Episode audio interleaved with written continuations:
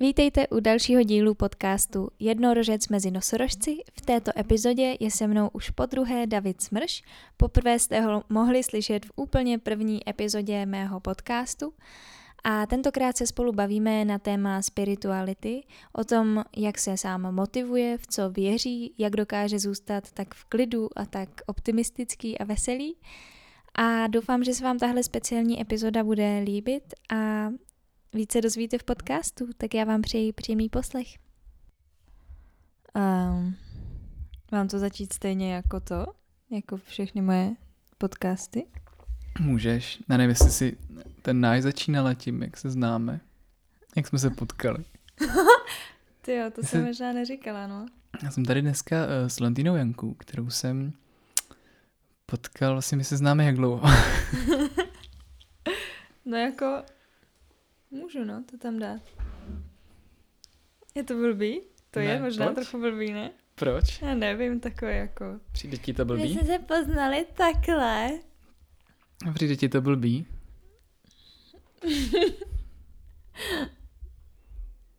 OK, tak já to tam dám. Hmm.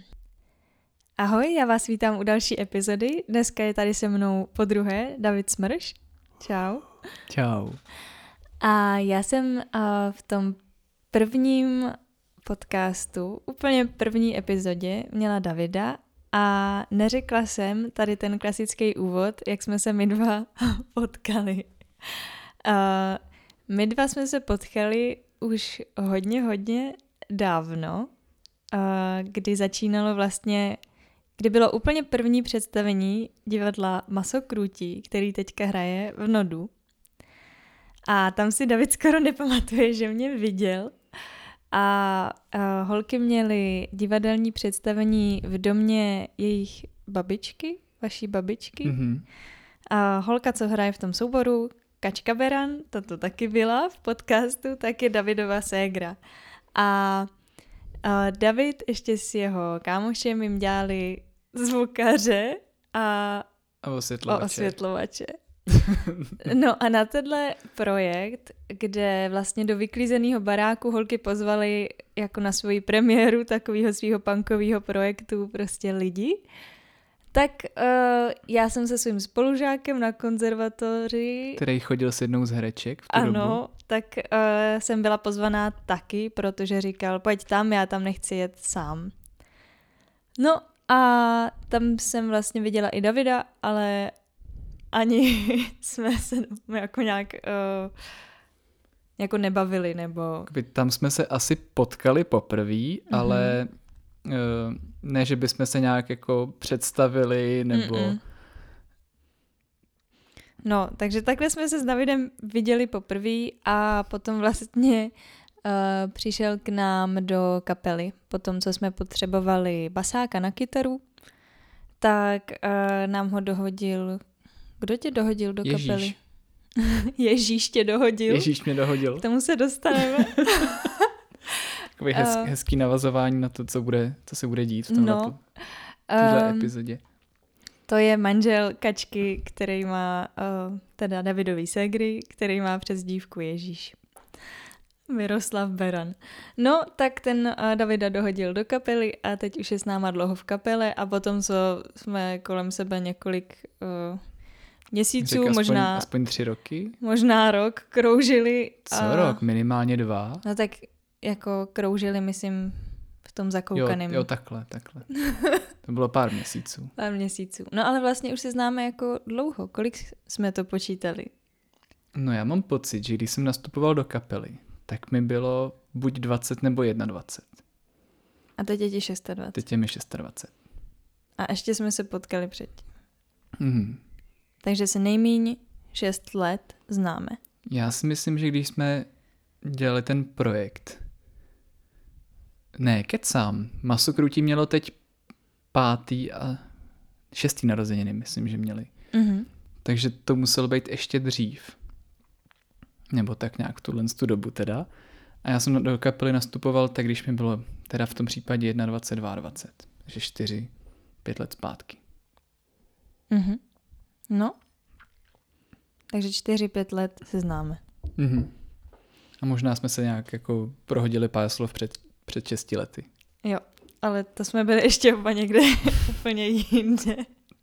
No a proč já nahrávám teda tuhle další epizodu, je proto, že uh, kromě toho, že mi teďka uh, nějak různě, protože je léto a všichni jezdí na dovolenou, tak odpadali různý lidi na podcasty, bohužel jsme se nesetkali na nějakým termínu, uh, tak mi David navrhl, že bychom se mohli popovídat spolu o nějakém tématu, o kterém se spolu moc nebavíme, nebo jsme se nebavili. A řekl slovo spiritualita. Tak mhm. moje první otázka na tebe, asi po šesti minutách kecání mě, je, um, co pro tebe slovo spiritualita znamená? Hmm. No, to ti asi nedám odpověď hned tady. Jako teď hned. Mm-hmm. Protože záleží jako... To záleží hrozně. Jako co pro mě spiritualita znamená. Vím, že teď trošku hraju politika, mm-hmm. ale je pro mě to hrozně široký jako pojem a nevím, odkud to uchopit nejdřív. Že má, pro mě to má hrozně moc úhlu pohledu na to a nevím, odkud bych začal. Je to prostě... Jestli je to jako moje spiritualita, nebo obecně jak je braná spiritualita jak já na to mám pohled, nebo... No tak to co, trošku co je třeba ta tvoje spiritualita? Hmm. Nebo o čem jsi chtěl, o čem ti napadlo se se mnou bavit, když jsi mi řekl, že se můžeme bavit o spiritualitě? Co Já jsi tím myslel? Třeba nějaký druhy jako víry osobní. Mm-hmm. K tomu... Jak už jsi tady měla posledně Elišku mm-hmm, Příhovou, tak eh, s tou ses o tom maličko bavila, myslím, jestli dobře vzpomínám. Mm-hmm. A Vím, že ty si už úplně na začátku, když si tyhle ty podcasty rozjížděla, takže si se chtěla jako s těma lidma třeba i znovu bavit o tady z těch mm-hmm. tématech. Jako je třeba tvůj brácha, který tu byl. Jo. No a vlastně i tvůj kamarád Vojta jo. tak říkal, že by ho tahle tématika hodně zajímala. Což jo, on slyšel teda... tuhle tu větu, když jsem si vás pouštěl v dílně. Aha. A taky mě tím překvapil. Říkal, že mm-hmm. to by hrozně chtěl slyšet. No, tím jako pro mě asi tady to, čím, o čem jsem se s tebou, nebo bychom se mohli bavit, tak je no takový to, že sice všichni, podle mě mně přijde, že velká část České republiky jako ateistů, že nevěří jako v Boha jako takovýho, ale všichni se chováme, jako kdyby existoval. Mm-hmm. Je to už jenom naše zákony jsou uh, ukořeněný prostě v desateru přikázání. A už jenom to, že máme zákony, které takhle jsou v tom ukořen, jako zakořeněný a my je bereme jako nějaký pravdy, tak mi to přijde hrozně fascinující. Já sám, já sám, já sám, uh, obecně jako, když to řeknu z pohledu toho, jak jako lidi berou v dnešní době, mně přijde, jak berou Boha, že to je nějaká bytost, která stvořila vesmír a zemi a lidi a takhle, tak jako takovýhle to třeba já osobně nevidím. Ale v nějakou buď vyšší moc, nebo nějaký řád věcí, tak o tom už bychom debatovat mohli. Mm-hmm. Já ještě začnu jenom, jestli máš třeba někoho z rodiny věřícího? Mm, myslím si, že ne že u nás jako všichni... Nevyrůstal si ne, ne, třeba ne, ne. babičky nebo... Ne. Uh-huh.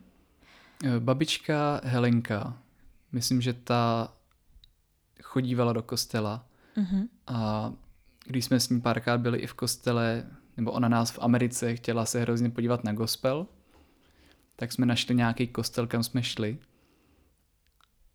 Ten mě teda trošku zklamal. Já jsem čekal něco trošičku jiného, než týpka v hábitu, který jenom čte z Bible a vlastně v tom ne, není nějaká pro mě osobní hloubka, že prostě jenom přečítal verše z Bible a no, už to ani, bylo to hrozně mdlý pro mě tady insta. Vím, že babička Helenka nějakou s vírou vyrůstala. Mm-hmm. Ale jinak v rodině myslím si, že moc ne. Nejsme snad ani pokřtěný nikdo z nás. Aha. Co si teda vybavuju, mohl bych kecat. Třeba mě někdo opraví. A jaký ty máš vztah k tomu slovu Bůh? No, když se tohle to řekne, tak si okamžitě vybavím prostě fousatýho týpka v bílém hábitu, který, eh, který si sedmý den dal prostě volno. To je první věc, která mě napadá. Ale za poslední dobu jsem začal hodně poslouchat podcasty, poslední 4-5 let, protože mám čas na to je poslouchat, když dělám rukama. A trošku se mi tady to mění. Tenhle pohled buď ať i k tomu slovu, nebo i k tomu jako spíš pojmu. Jako takový něčeho vyššího, než je člověk sám. Protože třeba hodně lidí popisuje ayahuasku jako entitu. Taky entitu, ne boha úplně, občas i boha teda, nějaký tady z té rostliny. A vši- spousta lidí to popisují dost podobně. Já s tím zkušenosti teda nemám, s tady s tím. Mhm. no a pro tebe teda ten... A tak, takže se pro mě to slovo trošičku jako přetváří ne v nějakou antropomorfní bytost, která má prostě pět prstů a má fousy, ale spíš v něco, co je v nás všech. Protože my jako společnost, aspoň z mýho pohledu, musím to opakovat furt, Mhm. z mýho pohledu, eh, se chováme, jako kdyby jsme měli nějaký jako vyšší, ne vyšší, ale tu naší perfektní verzi nás samotných, kterou všichni vidíme, je to nějaký potenciál v nás a vši- většina z nás se snaží stále jako zlepšovat v tomhle tom směru, aby jsme dosáhli toho, toho nejlepšího, co můžeme být a vlastně dosáhnout nebo přiblížit se tomu Bohu jako takovýmu. A přijde ti, že pod to teda spadá třeba i, jak jsi zmínil, to desatero, tak nějaký jako tady lidsk, lidský kodex, který je třeba v nás a proto nějakým způsobem to desatero zase ne všichni, ale většina tak nějak respektuje nebo tak nějak ho vnímá. Myslíš jako, že jestli to desatero přišlo dřív než ten kodex, nebo ten kodex vytvořil? Ne, jakože jestli ti přijde teda, že, že to desatero vytváří nějaký podvědomý kodex v nás, který jako splňuje tu lidskost. Mhm. A tak, že si ho vlastně lidi tak jako přivlastnili, aniž by to mělo něco společného s křesťanstvím. Že takovej nějak jako funguje. Já si myslím, že to je v kruhu tohle. Mm-hmm. Že přece jenom, jak vznikala ta Bible, co si myslím, nebo co jsem i jako různě z různých zdrojů i tak poslouchal, tak eh, to vznikalo společně se společností.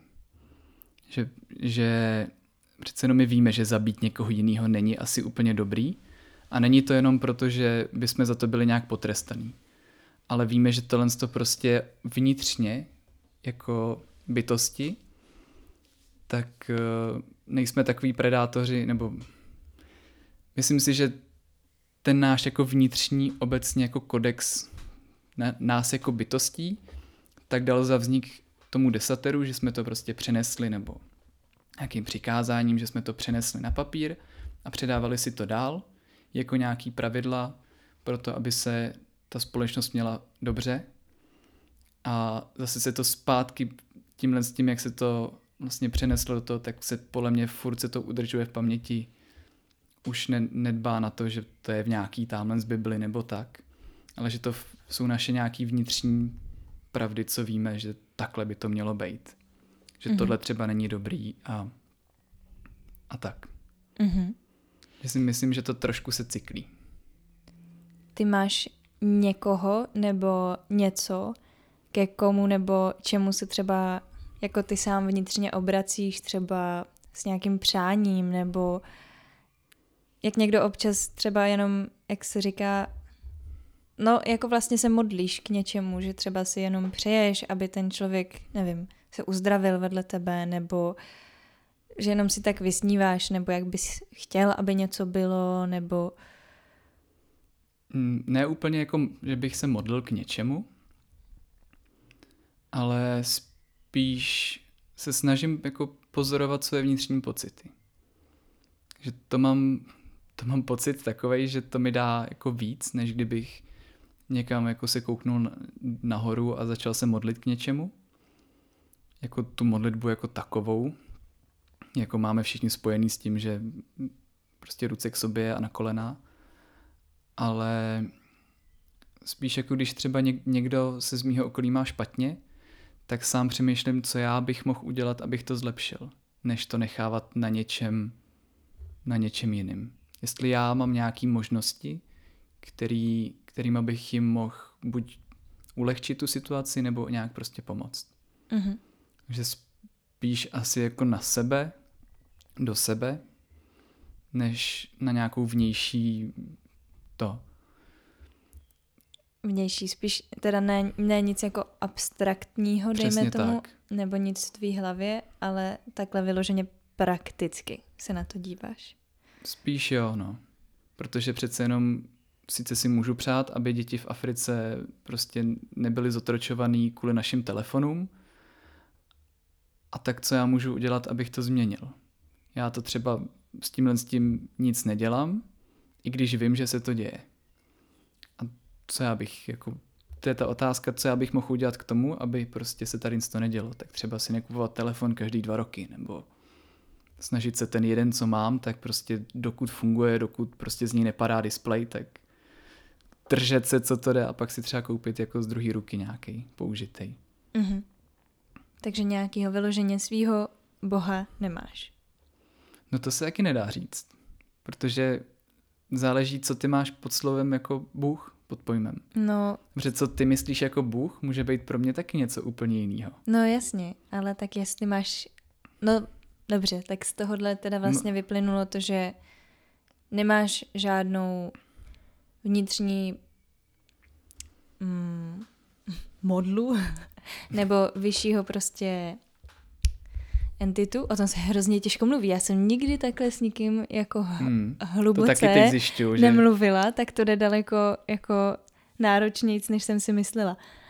Um, jsem taková opatrná v tomhle tématu, protože nechci nikoho a nic urazit, ale zároveň mi přijde fajn se o tom bavit právě, protože ani my dva, co už jsme spolu takhle hmm. se známe, tak jsme se o tom takhle nikdy nebavili. Uh, no, že teda nic um, co by si představil ty sám pro sebe jako Boha nemáš? Něco abstraktního nebo i třeba... No, jako mám, mám abstraktní vidinu toho, jako abstraktní vidinu, jak kde já se furt můžu zlepšovat a co já vlastně můžu, tak jak, jak ty jsi to řekla, trošku praktičtější, že prostě vidím, že nevím, nes, nedělám tohle tak, jak bych měl, měl bych dělat spíš tohle nebo tak. Vidím víc ten potenciál prostě v tom člověku a to mi přijde, že to je dost podobný, jakože s Bohem, protože prostě se snažím přiblížit tomu, abych vlastně, abych se zlepšil furt. A to je podle mě nějaká jako vnitřní modla. A ty máš pro sebe třeba sám nějaký svoje pravidla, který jako nechceš porušovat, nebo jsi si jako dal a... Snažím se trošku. Jakože mm-hmm. takový ty samozřejmě společensky nejpřijatelnější, jakože nezabiješ nebo neokradeš. Když to je taky trošku šedivá zóna. Taky jsem měl období, kdy jsem kradl Orea z velkých supermarketů, protože to bylo jako velké společnosti používáte palmák, ale mě to chutná prostě, tak vám nechci platit. Nějaká rebelie tohle. Mm-hmm. Ale snažím se, což je hrozně takový napůl těžký a napůl furt se snažím vychytávat, vnitřní pravidlo nelži. Mm-hmm. Protože kdybych teda uh, není to pravidlo říkej jenom pravdu, protože já nevím, co je ta pravda, ale zase naopak vím, kdy lžu. Mhm. A proč je to šedivá zóna, tak to je v tom, když se někdo zeptá, jestli tohle nebo tamto je lepší pro něj. A nevím, jestli osobně mu mám třeba říct rovnou, hele, nevím, seš, seš šedivej, tak se nebarvi prostě na, na zeleno nebo, nebo tohle. Jestli to oni, jako jestli jim říkám to, co oni chtějí slyšet, aby jim bylo líp, nebo jestli jim mám říkat vlastně, nebo jim nelhat, říct jim jako nějakou pravdu, ale už by to třeba spadlo do takových těch bílejch lží, nebo vím, že tohle je v angličtině pojem jako white lies. Mhm. To jsou takový ty, který nikomu neubližují a ty třeba pomáháš těma jako malý, mal, malou lží ostatním. Mhm. Že to je třeba pravidlo, který se snažím dodržovat. A jak říkám, není to občas úplně lehký, protože pravda dost často bolí. Mhm. A ne každý, když se tě zeptá na nějaký jako na nějaký názor od tebe, tak eh, ne úplně vždycky čeká pravdu. Takže to se musí tak jako pro mě balancovat. Mhm. Věříš v nějakou osudovost nebo karmu? No, věřím v to, že když člověk dělá sviňárny v ostatním, tak uh, ho to jednou prostě dostihne. Protože, jak jsem to říkal, nebo přijde mi to spojený i s tím, jako s tím lhaním. Když člověk furt lže a dělá hnusy v ostatním, tak ho to jednou prostě jednou ta praskne ta bublina a najednou se mu sesypou všechny ty lži, všechny ty okolnosti, co udržoval těma tou lží, tak je to hrozně těžký udržovat, než aby kdyby prostě řekl pravdu. To už si pak nemusí pamatovat, komu co zalhal. Mhm. Ale zase zároveň znám spoustu lidí, kteří jsou čistý duše a dějou se jim furt špatné věci. Dějou se jim prostě nějaký, ať už to jsou rodinný tragédie, nebo jim se prostě nedaří něco. To se pak blbej otáčí, no. Když se snaží dělat dobro pro všechny ostatní a i ty mu to nějak vracej, ale pak jsou ty věci, které prostě neovlivní a ty ho kopnou do zadku. Mhm. Takže vlastně jo i ne. Je to jenom na tom přístupu toho člověka. Mhm. Odpovídám ti moc rychle na ty tvoje otázky. No, občas je toho tam hodně a já nevím, jestli jsem schopná zachytit jako třeba i něco zajímavého, co by v tom ještě bylo a na co bych se tě ještě mohla zeptat. Tak já doufám, že to zvládám, ale občas je toho hodně. Um, no to si vlastně zmínil tu karmu, Mhm. ale je tam teda i ta osudovost, to může být třeba i na tu teda druhou stranu, to, že se dobrým lidem, řekněme, dějou blbý věci, nějaká osudovost tady toho? Jestli jsem to pochopila správně? Hmm.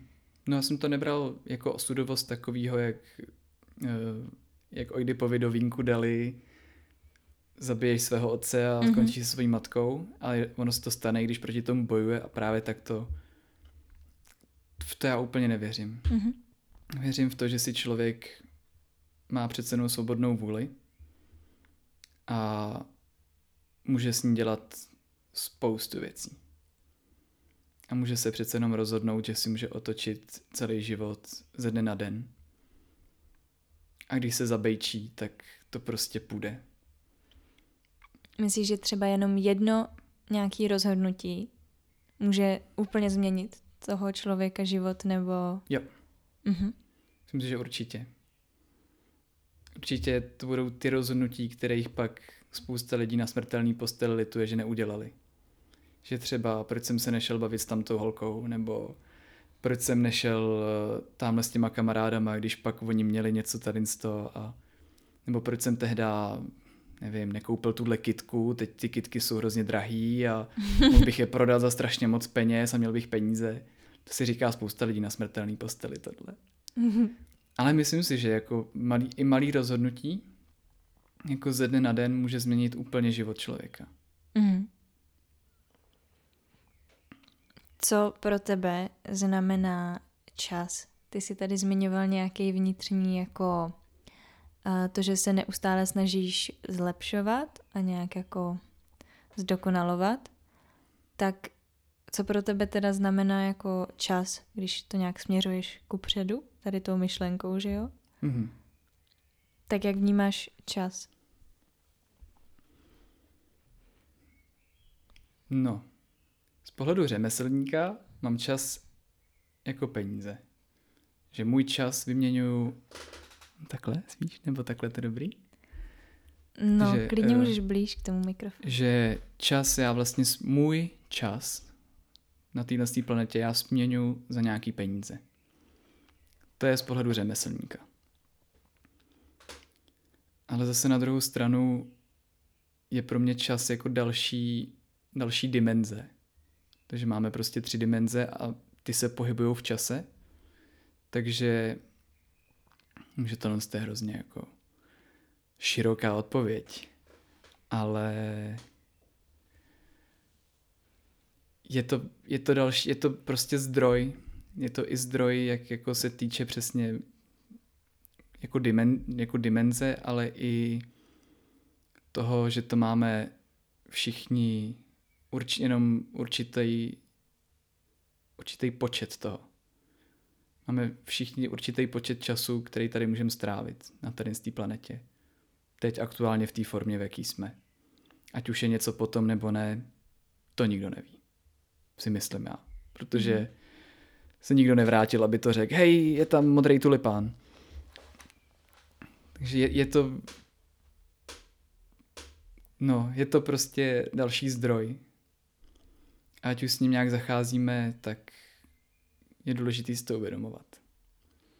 A bývá pro tebe spíš přítel nebo nepřítel? V posledním půlroce trošku nepřítel, protože mi přijde, že je hrozně málo. Mhm. Že ten den by měl být daleko delší. Ale taky s ním umím dost dobře plejtvat. Což vím a cítím a snažím se trošku zlepšovat. I když občas mě to pohltí zpátky. Takže ještě byla ta otázka. No, jestli je čas spíš tvůj přítel nebo nepřítel. Jo. No, já si myslím, že to je prostě kolega. že to je kolega, který je tady s náma vždycky. Takže myslíš, že lidi jsou prostě mají každý svůj nějaký hodinky, který mu tikají a někdy dojdou a pak už tu nebudou. Přesně tak. Mhm. A myslíš si, že můžou i oni, když jsi říkal, že lidi můžou ovlivnit svým rozhodnutím svůj život, a ovlivnit to, jestli ty budou díl nebo kratší dobu? No Že tak je to na jasný. nich? No jo. Tak můžeš, když přijdeš silnici, tak se nerozlídnout. A myslím, že jenom tady z to malý rozhodnutí může dost ovlivnit ty hodinky, co člověk má. Mhm. Ale je to i nějakým sebeudržováním, podle mě. Jako když je jasný, že kouření jako zkracuje život a nezdravý životní styl zkracuje život o určitý počet, tak si myslím, že to je dost ovlivnitelný zrovna tohle. Zrovna tady ta část. Ale to, že jdeš v autě a někdo z protějšího pruhu prostě vyjede a sejme tě, tak to není úplně zase tak ovlivnitelný tím jedincem, jako věci, které může ovlivnit. Mhm. Hmm.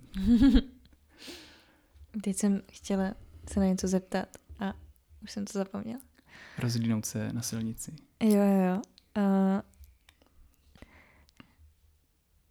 no, nevadí. Já budu pokračovat dál, třeba si vzpomenu. Mám tady takovou divnou otázku. No, Uh, kdybys měl porovnat svoje já před deseti lety se svým já teďka, tak přijde ti, že jsi jako podle tebe, podle tvých hodnot, podle tvých jako očí teď, jako lepší člověk? myslíš podle mých očí teď nebo podle mých očí 16 letýho? Podle tvých očí teďka. Rozhodně. Mhm. Jsem před deseti lety vůbec nevěděl, co mám jako se sebou dělat. Vůbec. Jsem akorát nastoupil na Gimple, kdy jsem nevěděl, co mám dělat, proto jsem šel na Gimple. Šel jsem na Gimple, na který chodili oba dva moji rodiče, protože prostě jsem tam šel, protože tam chodili moji rodiče. A nějak jsem byl ještě v kapele v tu dobu, myslím, že jsem nějak, nebo jsem zrovna nastoupil do kapely. To mě docela bavilo, ale furt to bylo jakože, no a co pak, jako co mám, vůbec, já sám jsem byl prostě pubertálním, jako v postpubertálním, pubertálním věku. Takže jsem hodně plejtval časem a trávil jsem čas s lidma, se kterými bych teď už trávit čas nechtěl, na místech, kde bych taky nechtěl být. A myslím si, že podle mě řídka mě teď konc, tak je to hrozný posun. Mm-hmm. Už jenom kdybych si řekl, jako teď bych sdělil svýmu mladšímu já, že budu bydlet s krásnou přítelkyní v bytě, mít pejska, která je úplně, která je úplně skvělá a vyrábět něco rukama, tak to myslím, že bych nevěřil sám sobě. Hm. Aspoň takovýhle maličkosti. A chybí ti něco z tvýho 16-letého já, co teď už třeba nemáš? No, takovou tu nezávislost, dejme tomu. Což v té době bylo fajn, ale teď, kdybych měl úplně nezávislej, tak nevím. By mě to asi trošku štvalo. Co myslíš jako nezávislej? No jako Dobře, tam to nebylo, protože jsem chodil na školu. To byla nějaká povinnost. Bydlel jsem u rodičů, takže tam jsem se taky nějak musel chovat. Ale spíš to, že člověk přijde prostě odpoledne ze školy a je mu úplně jedno, jestli do druhý den jako něco do té školy udělá nebo ne, protože vždycky to nějak projde, prostě ty úkoly, nebo vždycky, vždycky se dá nějaká hodina zatáhnout, takže jako takže taková... spíš ta svoboda než nezávislost. No, ne? spíš, spíš to, no, použitý slovo. Mm-hmm. Protože teď mám zodpovědnost určitou, mm-hmm. ale zase tam mě taky hrozně baví. Což nejde mít úplně dohromady, jako zodpovědnost a svobodu. No. Uh... Jdou tam vsunout malý okamžiky té svobody do té zodpovědnosti, ale pak se člověk musí zpátky vrátit. Mm-hmm. Než kdyby teda, aspoň teda v tom tak, jak teď žijeme my dva, tak eh, to tak je. Kdybychom se rozhodli dramaticky jako změnit úplně náš životní styl, tak by to i tak nějak šlo, jako ta svoboda tam do toho máčknout, ale furt bychom měli nějakou zodpovědnost. A tam mě baví. Mm-hmm. To musím říct, že to bych nečekal, že jako zodpovědnost mi dá jako smysl do života. Mm-hmm. Což je taky další široký téma. Mm. Takže ti nedělá třeba problém se ohlídnout na svoje dřívější já s nějakým studem nebo takovým tím, Ježíš Maria, ne, to mi neukazuj, tuhle fotku, tam prostě je to hrozný. Ne, já to miluju. Mě to baví. Mm-hmm. Jakože slyšet svůj mladistvý hlas třeba, tak je hrozná sranda. teď, jsem, teď zrovna jsem se s mým nejlepším kamarádem, se dvěma, tak jsme našli úplně starý videa prostě ze základky. A to je fakt, jako na jednu stranu je to tragédie a na druhou stranu si říkám, ty já jsem musel tohle všechno projít, abych mohl být teď konc tady. Tak je to, je to něčím hrozně zábavný a něčím jako tě to užírá, protože prostě říkáš, ježiš, to je úplně, to je hrozný hovado na tom videu, jako co tam, oni střílejí prostě pantofly spolužačce jako přes plot a a hrozně se tomu smějou, ale my jsme v tu chvíli to měli jako největší vrchol celého dne. Mě to baví tohle mm-hmm. jako ohlížet zpátky, protože člověk vidí ten neskutečný posun, co vlastně se furt děje. Když se mám pocit, že stagnu na místě, tak se stačí podívat jenom rok zpátky. A už člověk vidí to, že urazil další, jako další strašnou vzdálenost. Mm-hmm. Takže myslíš, že za deset let do budoucna? Mm-hmm. Budeš zase někde milionkrát vejš. Já doufám. Já v to opravdu doufám a přeju si to, protože furt je kam jako se posouvat. Vždycky bude. Mm-hmm.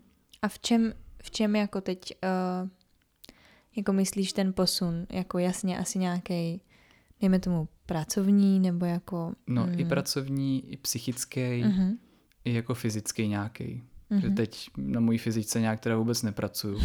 Mně přijde, že na to, na to zrovna ten čas není. Mhm. A rozhodně jako i jako kariérní, i jako v psychice se posunou dál. Protože tam furt člověk má spoustu rezerv. A je furt kam se posouvat. I, i v nemovitostech někam, buď se přestěhovat do většího, nebo založit rodinu. Furt Mhm. je kam. Nebo si narůst větší fousy. Uh, u té psychiky, uh, jak děláš to, že jsi pořád v takovém jako zenu? Tebe jen tak jako něco prostě nerozhází. Ty se nenecháš jako vytočit nebo hrozně málo kdy máš i tady ty jako dny, kdy prostě seš úplně, se cítíš na a nic se ti nechce, nic ti nejde, nebo jak jako se motivuješ, nebo jak se zvládáš udržet tady v tom jako pohodářství. To se můžu vrátit té spiritualitě. Mhm. Mm-hmm. To mi pomohli a teď šok všem, kdo to nevěděli, tak uh, houby. Mhm. Nevím, jestli to poslouchá někdo z našich rodičů, nebo z mých spíš, ale to mi hodně jako pomohlo si uvědomit jako ten širší nadhled nad, nad ten život, který vedem. Že člověk se může začít stekat nad tím, že mu nad hlavou dupou sousedí, ale pak si uvědomíš ten širší obrázek toho, že vlastně zítra nebo za, za hodinu už tě to nebude vůbec štvát, tak proč si s tím teď trápit hlavu? Jsou to taky lidi, jako ty, nejsou to nějaký cizí nepřátelé, ale taky tam si užívají třeba slaví to, že se narodil někomu z nich dítě. A obecně jenom se zamyslet nad tím, že jsou jako, když mě naštve člověk jiný, naštve, nebo se cítím, že mě naštve, ale já vím, že to je další, že to je prostě člověk. Že on to třeba tak nemyslel, nebo i když by to tak myslel, tak mě to jedno, protože já se můžu otočit a odejít. Jako co mi potom, že mi ukrad místo na parkování. Těch míst je na světě miliarda prostě a že zrovna tohle to jsem neměl já, tak přece po něm nebudu házet plechovku jako s Coca-Colou. Tohle myslím, že ve mně houby zanechaly hodně. Že v tu chvíli ti dojde to, jak takový ty trable denního života, nevím, ať už je to, že stvrnul chleba, nebo takovýhle prostě maličkosti, že to není nějak jako nemá ti to ubližovat tohle, protože tohle je prostě život. V tom myslím, že tady ten klid vzniká. Kouknout se na to z jiného úhlu, než prostě z těch klapek, co lidi mají na očích. Tak to trošku rozšířit. Takže tam můžeš říct, že bys pocitoval nějaký zlom od té doby, co jsi teda měl ty houby? No to rozhodně. To myslím, že většina lidí, kteří měli nějaký silný psychedelický zážitek, tak se můžou rozdělit na lidi, co byli předtím a jaký byli potom. Mhm. Protože v tomhle tom, ale to je i jedna z věcí, která mě se poutá trošku se spiritualitou. Jak už jsem zmiňoval ty, i tu ayahuasku, kterou já jsem neměl, ale už znám pár lidí, kteří to mělo. A slyšel jsem hodně podcastů s lidmi, který to taky mělo. Tak eh, vlastně tady ty psychedelické zážitky jsou vždycky nebo skoro vždycky pro lidi ten nejintenzivnější zážitek, jaký kdy v životě měli. A dost často se to pojí právě i s pocítěním nějakého buď spirituálna, nebo víru ve vyšší moc, nebo něco takového. A to musím říct, že to je teda úplně neskutečný pocit, Mhm. který se nedá popsat. To je opravdu jako pocit. Můžeš říct, v kolika jsi je měl, nebo to tady nechceš říkat? Ty já nevím, jestli to vůbec pamatuju.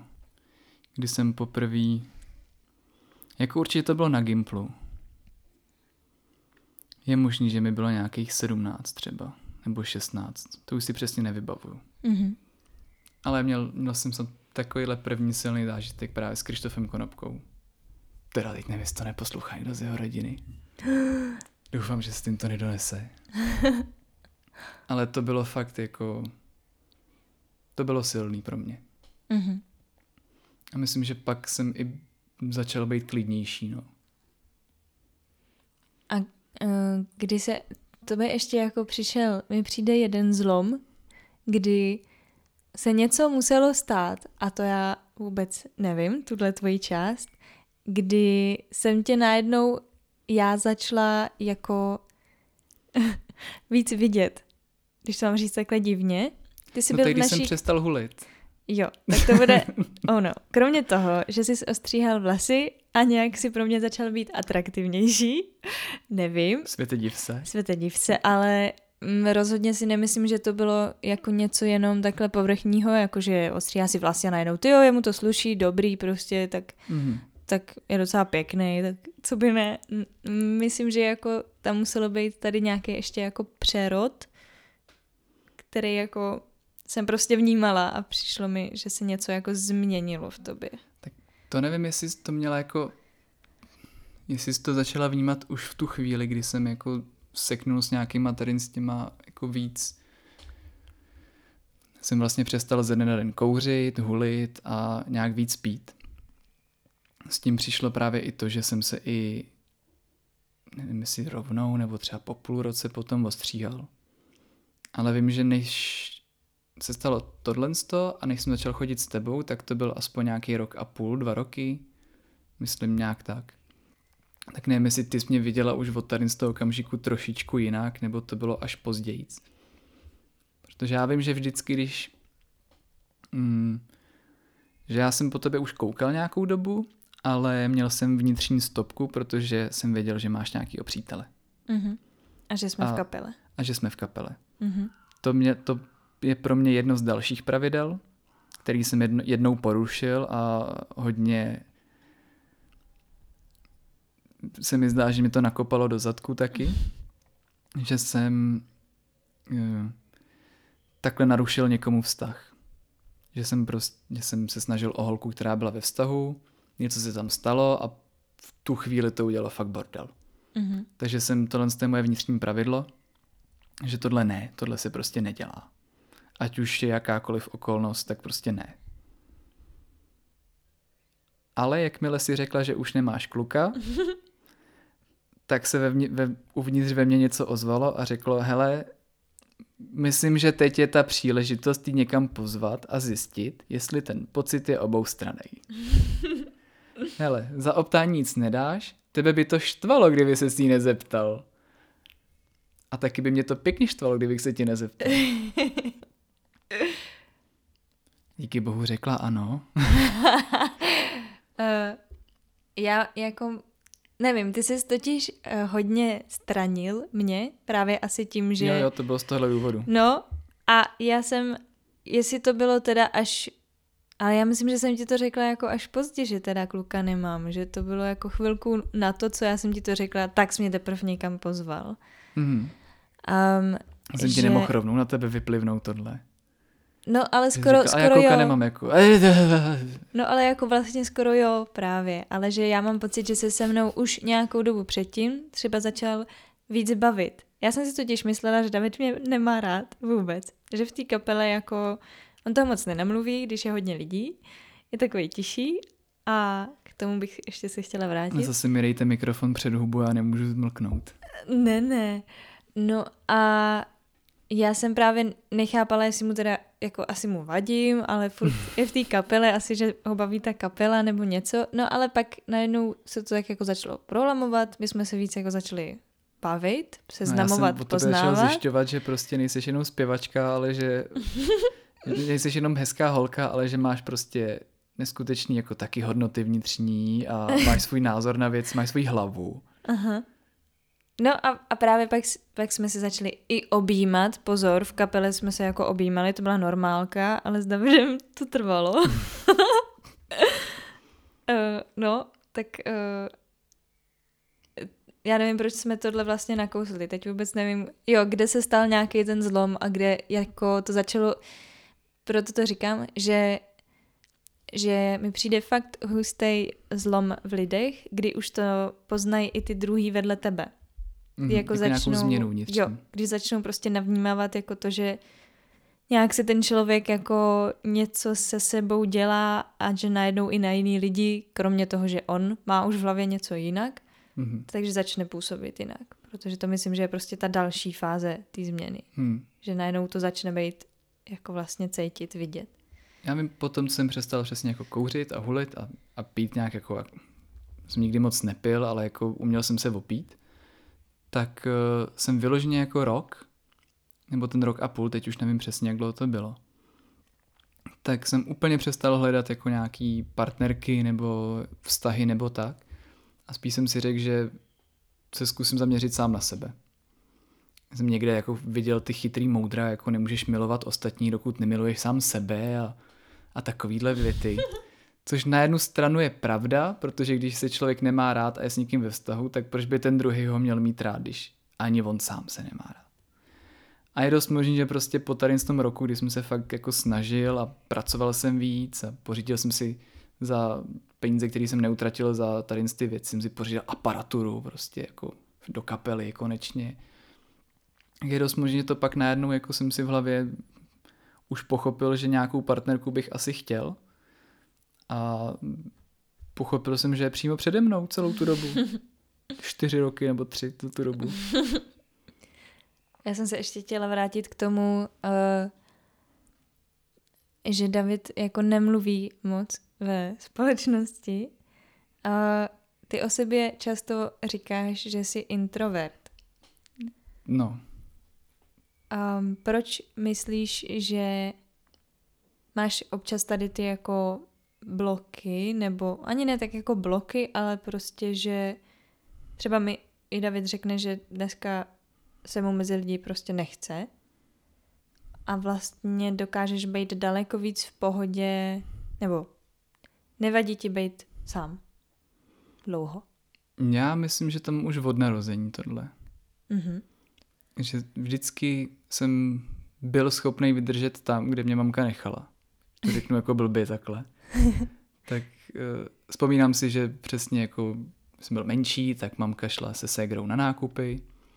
Jsme šli do Carrefouru a tam mi koupila kačera Donalda, posadila mě před obchod prostě za drama a šli dovnitř nakupovat. A já jsem tam zůstal, protože jsem si mohl číst kačera Donalda, nic víc jsem nepotřeboval a pak mě tam vyzvedli, jak byli do, jako do nakupovali. Než mě tahat dovnitř a tady je tohle a tamto a já bych se nudil. Že jsem měl nějaký výcvik už z mládí, podle mě. výcvik. Pak jsem se naučil jako, pak jsem se i naučil být, nebo pak naučil, říkám, jsem měl výcvik z mládí, takže mi nevadilo nikdy trávit čas o samotě. Nikdy mě to nepřišlo nějaký, že mi něco chybí. A naopak měl jsem svůj klid, měl jsem svůj pokoj prostě jako u rodičů, což kdo, kdo v dnešní době má. Jako spousta lidí bojuje, aby se sourozence mohli se konečně od, oddělit z bytového pokoje a mít každý svůj. Že to myslím, že byla taky velká výhoda. Ale mám poslední dobou pocit, že i když o sobě říkám, že jsem introvert, že se to taky jako každým dnem trošku mění když jsem s lidma, který znám, což asi je teda i nějaký pro introverty pravidlo, že když je s těma, který zná, tak třeba nesklapne. Tak je to ten, který se cítí tam být v pořádku a může jim vymluvit díru do hlavy. Ale zase, když přijde do nové společnosti, tak uh, moc nemluví. Což pozoruju s pejskařema, že taky občas, když se s nima potkám ráno, tak mám tendenci furt něco kecat já. Ale když přijdu mezi nový pejskaře, tak vlastně vůbec nevím, jak začít konverzaci. Takže no, to máte tamhle z toho, nebo jo, TP, jo, TPS, jo, jo. No. Takže nevím, jestli je to vyloženě, že jsem čistě introvert. Občas nemám náladu na lidi, protože vyčerpává se bavit s lidma o, o malých dělat ten small talk. Mm-hmm. Občas mám prostě den, kdybych buď se bavil o něčem jako s někým pořádně dlouho a tak, nebo a nechci se bavit s lidmi jako o tom, jak se mají zrovna ten den a co vlastně dělají teď konc, než otevřít téma jako spirituálno a, a kecat dlouho. No, spirituálno. Jsme zpátky na začátku. Um, kde se teda cítíš nejlíp? Máš nějaký takový místo? Jako jedno jediný? No nebo... Obecně. Hm? Psychicky nebo fyzicky? Řekněme psychicky. Hmm. To se taky mění. Jako občas je mi nejlíp, když můžu být s váma doma, s tebou a s naší pejskou. A občas je mi nejlíp, kdy prostě můžu po třech dnech, kdy se dějou nějaký okolní všechno možný, tak vypadnout prostě na chvilku do dílny a být tam zase sám. Takže to se dost proměňuje s náladou. Mhm. Protože přesně, občas na vás náladu mám, občas na vás náladu nemám. A to neříkám jenom týně, ale všem lidem, co to poslouchají. ale no, jako jedním z, tím, z těch míst je určitě dílna. Mhm. Jakože tam, když můžu něco vytvořit a pak, když jdu domů, tak se kouknout na to, co ten den vlastně se stalo a zvládl jsem vlastně udělat, tak to je moje hodně oblíbené místo. A druhý, i když by se to mohlo vázat k tomuhle bytu, kde teď bydlíme, tak jste spíš jako fyzicky ty a naše ginko. Mhm. Spíš to, co dělá ten prostor. Jo. Mhm. Takže jako když jsem tady sám třeba dva dny, což nevím, jestli už se úplně někde stalo za poslední rok, tak uh, předtím, tak jako přece jenom prvních pár hodin je to, jo, jsem tu sám a pak je to, ty jo, to je nějaký prázdný tady. Hm. To je zvláštní. Že se to váže na náladu a na lidi. Mhm.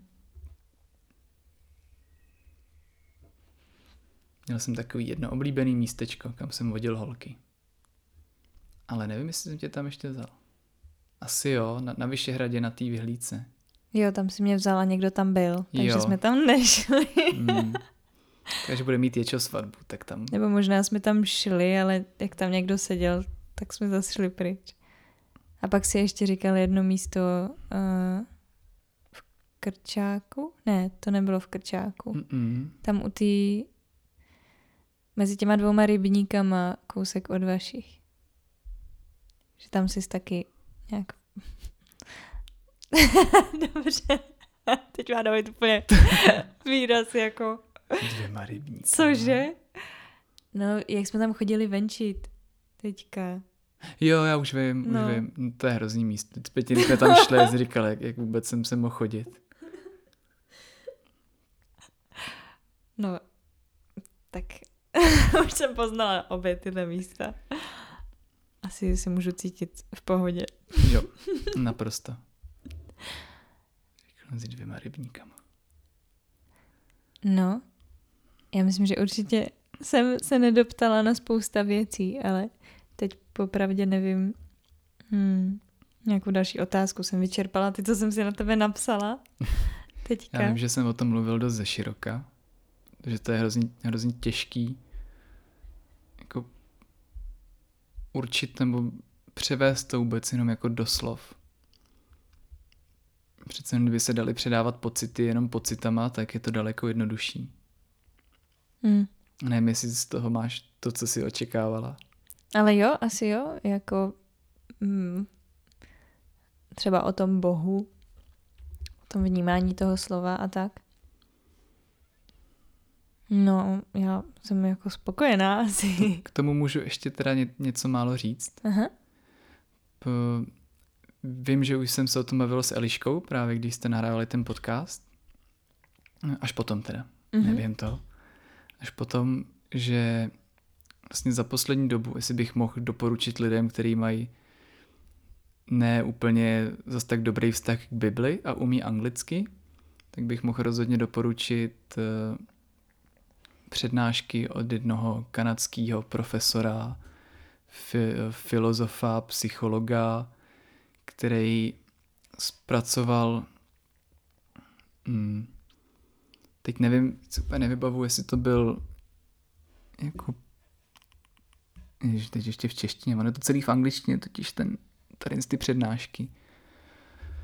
Tak eh, zpracovává verš po verši z Bible, verš příběhy samostatný a snaží se dopídit vlastně vzniku toho, ne na to koukat čistě z teologického hlediska, takhle to je, takhle tomu věřte, ale naopak, co nám ty autoři, autoři chtěli v tomhle tom zachytit a předat. Jaký pravdy v tom jsou jako ukotvený a když to převede do těch moderních slov, dejme tomu, tak jako člověk zjišťuje, že tohle to jako dávno věděl, že tohle to fakt máme jako zakořeněný v sobě. Jenom to nikdo neřekne nahlas nebo neumí. A to mě hrozně změnilo názor na Bibli. Sám jsem ji teda nikdy osobně nečet, spíš si nechám takhle od někoho přeložit, přelouskat. A to mě úplně, jak jsem neměl rád, když se řeklo slovo Bible a Bůh a kostel a tohle, tak tenhle ten člověk mi dokázal změnit celý vnímání tady z toho prostě kultu, dejme tomu. A to kdyby někdo měl zájem, tak je to Jordan Peterson. Určitě se to dá najít, má to hromadu přednášek o tom. To můžu doporučit všem ateistům. Hmm. Akorát je to v angličtině. Akorát jsou to dlouhé přednášky v angličtině. Mm-hmm. Ale dá se to poslouchat v autě, když člověk vyrábí kytaru, mm-hmm. jsou všichni ty kytaráři, co to poslouchají. Ne, pro všechny, kdo mají rádi takovýhle podcasty, tak rozhodně to můžu doporučit. Je to neskutečný, protože tam člověk pozná a co pozná, přesně si uvědomí jenom to, co jsem tady říkal i na začátku, že tady ty věci, které tam jsou uvedený jako příběhy, tak mají tak neskutečnou hloubku, kterou si ty lidi snažili předat tímhle tím způsobem. Že to je úplně neskutečný.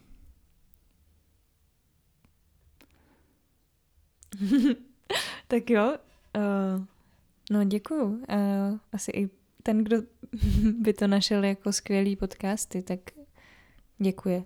Asi. A tohle považuješ jako svůj vzkaz nakonec? Hmm, toho můžu, to rozhodně. Tady z toho člověka můžu doporučit už jenom, z, už jenom na tady ty přednášky, ale i na všechny ostatní podcasty, co dělá. Mm-hmm. Tak jo, uh, tak jestli už nemáš nic, co bys chtěl teďka říct tady k těmhle tématům, tak já jsem asi vyčerpala svoje nápady, na co se tě zeptat, protože přiznám se, že ptát se právě i člověka, se kterým se bavíte každý den, uh, není vlastně paradoxně tak lehký, jak to může vypadat. No odpovídat na něco, o čem se člověk nebaví každý den, tak no, to taky, úplně. no. No. Um, takže já ti každopádně děkuji, že jsi mi tohle navrhl. Nemáš vůbec zač, já děkuji, že mě posloucháš.